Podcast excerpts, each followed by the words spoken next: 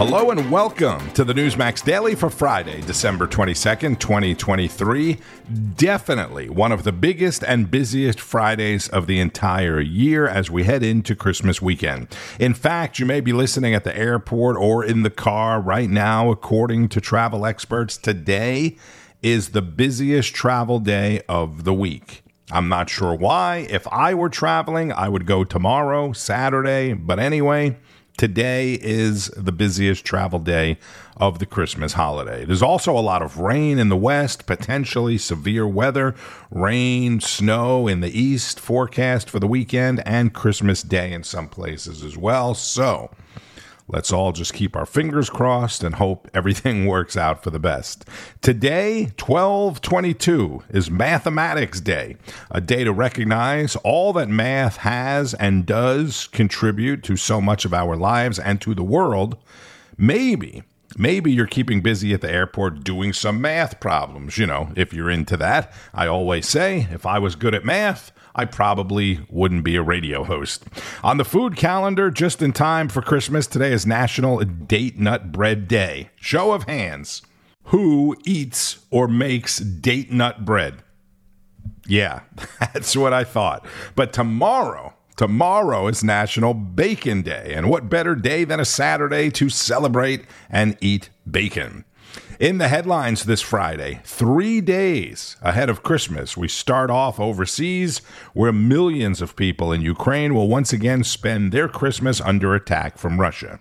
And in the Gaza Strip, about 60 miles from the birthplace of Jesus, Hamas has reportedly denied Israel's request for a ceasefire and the release of more hostages. We get the update from American Agenda. So, Israel today saying that they discovered a major Hamas command center in the heart of Gaza City. IDF saying that they found a vast underground network used by the terror group to move weapons and other supplies. Our Jerusalem correspondent Daniel Cohen is live in Tel Aviv with an update on the talks and a potential ceasefire in exchange yeah. for the release of more Israeli hostages. What can you tell us, Daniel? Yeah, that was a big find by the Israeli forces. Uh, huge. Also, I can tell you this Hamas is now claiming to have cut off hostage talks after Israel proposed a week long truce in exchange for 40 women, children, and elderly men who are being held still right now in terror captivity in Gaza. So instead of a pause, Israel is ordering new evacuations for southern Gaza after pummeling Hamas in the north. Newsmax Jerusalem correspondent Daniel Cohen in Tel Aviv. Israel ordering evacuations means it's getting ready to launch more strikes in that area. A Washington Post report today says 20,000 people, fighters and civilians alike, have now been killed in the Israel Hamas conflict. This, according to the Gaza Health Ministry. Even though Israel and the United States question the accuracy or don't necessarily believe the Gaza Health Ministry because it's controlled by Hamas, Israel did say weeks ago 1,200 people were killed in the October 7th attack by the terror group. They've also said the IDF has killed thousands of Hamas fighters. We know that unfortunately, thousands of civilians have been killed, and dozens, possibly, most likely, hundreds of IDF soldiers have been killed as well. Back in Washington, meanwhile, Congress has cleared out, and there won't be any further negotiations on aid, you know, money, until after the new year, as I noted yesterday. That also includes funding for the border, right? That's the big argument that's been going on. Funding for the border before funding for Ukraine or anything else. The White House says President Biden spoke with Mexico's president yesterday. National Security spokesperson John Kirby. President Biden has asked Secretary of State Tony Blinken Secretary of Homeland Security Alejandro Mayorkas and White House Homeland Security Advisor Liz Sherwood Randall to travel to Mexico in coming days to meet with President Lopez Obrador and his team to discuss further actions that can be taken together to address current border challenges. Today, the President and First Lady are making a Christmas visit to Children's National Hospital in Washington. But for more on the border and the truth of what's really happening there, the harsh, grim reality, no matter what you call it, it's an understatement. This is Newsmax border correspondent Jaeson Jones in Eagle Pass, Texas. Guys, yesterday we had 12,000 encounters this morning. I had the new numbers leaked to me from U.S. Customs and Border Protection. So we know that every day we're averaging just at your southwest border around 12,000 encounters day in, day out. Now let me show you El Paso, Texas, because remember, this is just what's happening here. Let's go to El Paso real quick. Let me show you more exclusive video and photographs coming in from law enforcement, trying to show the American people what's happening. They had 900 apprehensions at just one location, and then ultimately being able to take all those people into custody. But you can see it's not just here. This problem is spread out all across the southwest border. Look at the numbers we've been seeing in Lukeville, Arizona as well. So look, we're going to be out here all day. I'll keep showing you what's taking place, but you know, when you you hear about what's taking place, oh, here comes the group. Now you can see them coming down. This is just the steady thing you see, a steady state of failure back to back down here. The steady state of failure. That's Newsmax border correspondent Jaeson Jones. What you can't see there is the stream of people, the steady stream that just continues to walk across the border a steady reminder of the state of failure. More from South Carolina Congressman Ralph Norman, who spoke about the border with Bianca de la Garza. South Carolina Congressman Ralph Norman did not mince words yesterday, posting this on X, saying, quote, surely there's a point at which Biden's deliberate negligence on the border constitutes a high crime. Many would agree. Joining us right now, pleasure to welcome in Congressman Norman. He also serves on the Financial Services Rules and Budget Committees. Good to see you, sir. Good to see you, Bianca. Glad to be with you. Uh, we're glad to have you. Obviously, today we just showed some images of Eagle Pass where clearly they, uh, the border agents aren't doing their jobs. Not only they can't even process them anymore. It's, it's they can't they can't secure the border. They're not being allowed to do their jobs, and now they're being overwhelmed. You were very clear on what you wrote. The constitution of a possible high crime here. What's it going to take, though, for something to actually stick on this, or, or with Mayorkas, in fact, because the articles of impeachment have been drawn? Well, Bianca, a couple of things. One, this president is violating the oath that he took upon assuming the presidency to protect and defend the United States of America. With this invasion, he has failed to do that. Secondly, uh, financially, the the money every time I see an airplane that's flying uh, people, all, illegals all over this country, the taxpayers do not deserve this. We've got 6.2 million encounters at the southwest border since he took office. Uh, it doesn't even include the 1.7 million gotaways. You have over 35,000 criminal convictions entering this country of illegals. Uh, 598 were gang members. Uh, not to count the fentanyl. 27,000 pounds of fentanyl were seized, uh, which is enough to kill 6 billion people. It's affected my home state of South Carolina uh, where we found enough in York, South Carolina, to kill the population of the residents of, of our great state. So uh, I don't know if this isn't enough to impeach this man. I don't know what is. South Carolina Congressman Ralph Norman on Newsline with Bianca de la Garza. Not only do Republicans believe that it's grounds for impeachment, but after the Colorado Supreme Court decision on Donald Trump, some Republican governors think it's grounds to take Joe Biden off the ballot in their state you could see how this is potentially going to become a huge mess. This is South Dakota Republican Governor Kristi Noem, who some believe is on Trump's list of potential running mates. So the way this is working now, all of a sudden, California is saying, hey, we're going to try and do the same thing that Colorado did. The notice is that they're liberal states, they're run by liberal governors. Texas said, hey, if you want to play that game, given the amount of illegals Biden's allowed through our border, he should be an insurrectionist, and we're thinking about pulling Biden off the Texas primary ballot. Governor, you're governor of a, of a state, I would call it a red state, solidly red state. Will you do the same if they're allowed to pull Trump off the primary ballot? Will you pull Biden off South Dakota ballot? I'm going to I'm going to follow the Constitution. And I, that's what I've done ever since I've been governor. Is I do my job with the state constitution, what the U.S. Constitution gives me the authority to do, and I'm not going to overstep that authority because that's when we break this country. So the process for that is certainly going to be through the judicial system, and then the Secretary of State has a role, and that's incredibly important for people in this country to remember. Just because the Democrats are willing to do unprecedented things to take away our rights and to deny us the right to vote in an election and elect our leader doesn't mean that Republicans should go out there and conduct activities that aren't correct as well. What it does mean is we need to outsmart them, be strategic. Um, you know, we need to talk in a way that the American people are have the scales pulled back from their eyes and they see the hypocrisy for what it is. And then we go out there and we govern, and we govern conservatively and show that our policies work. Here in South Dakota, our folks are happy.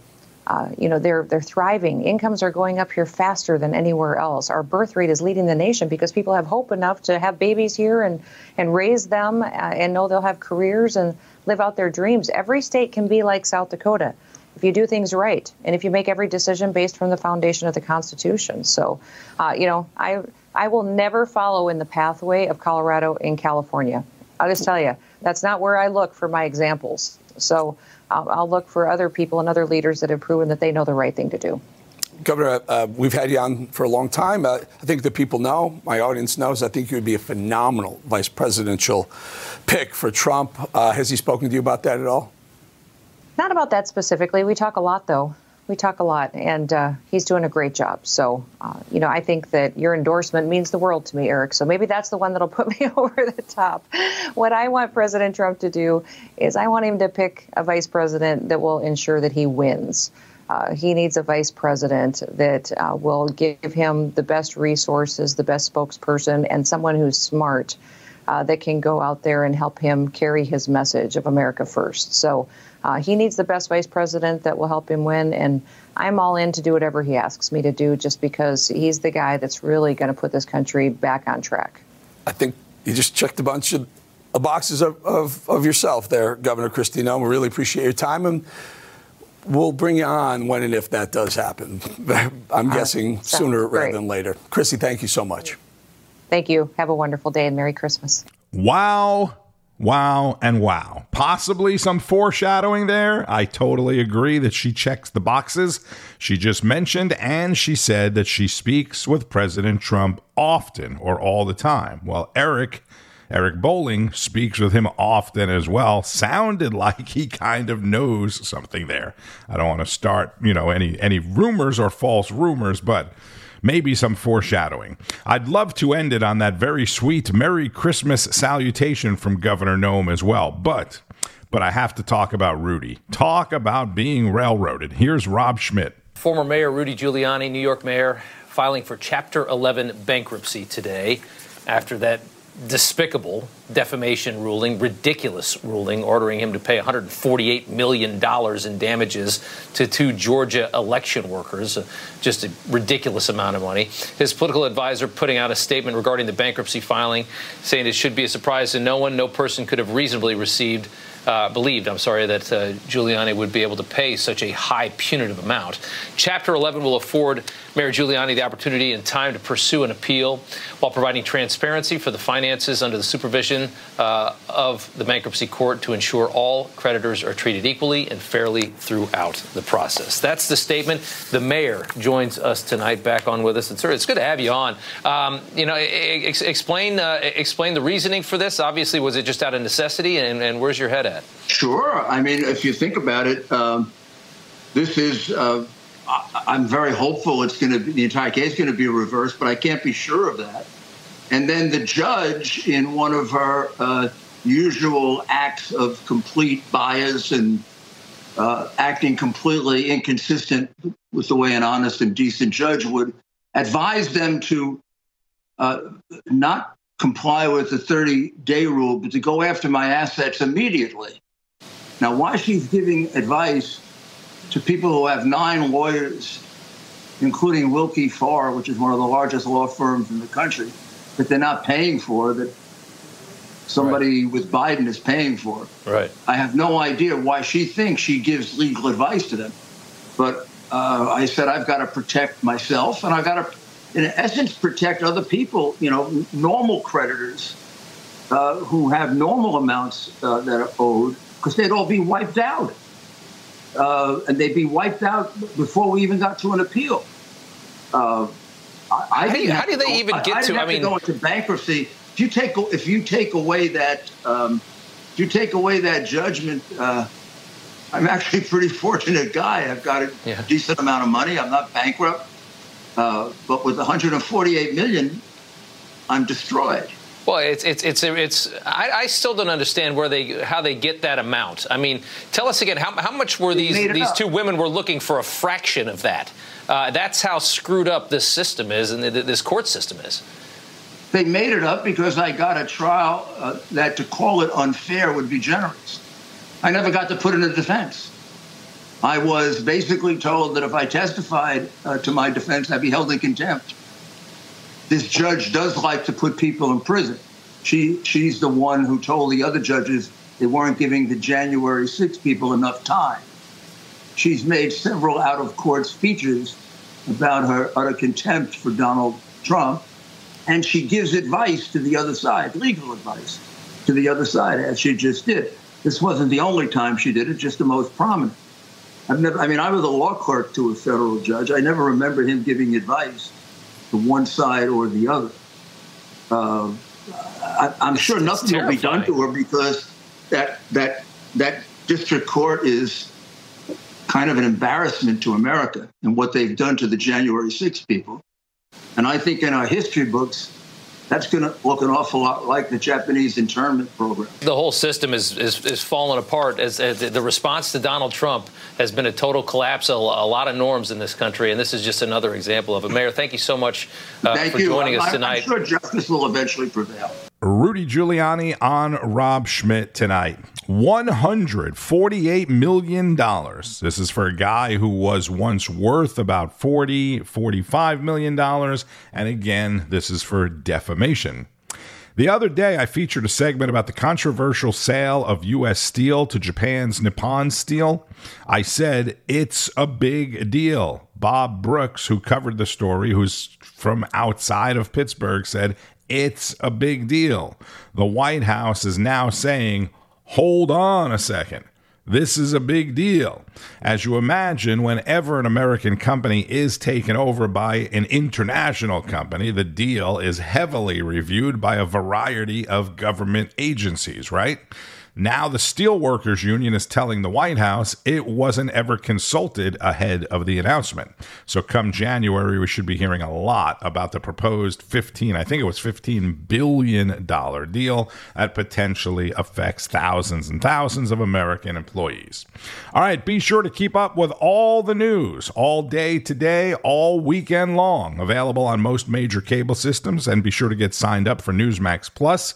Check out NewsmaxPlus.com for a free trial. Simply go to NewsmaxPlus.com. Thank you, as always, for listening to the Newsmax Daily. I'm Tony Marino. Have a very Merry Christmas. Enjoy who and what you have. Safe travels. And don't forget the reason for the season. News breaks every minute, every day. You need the app, the Newsmax app. Find it free on your smartphone store. Then watch us anytime, anywhere.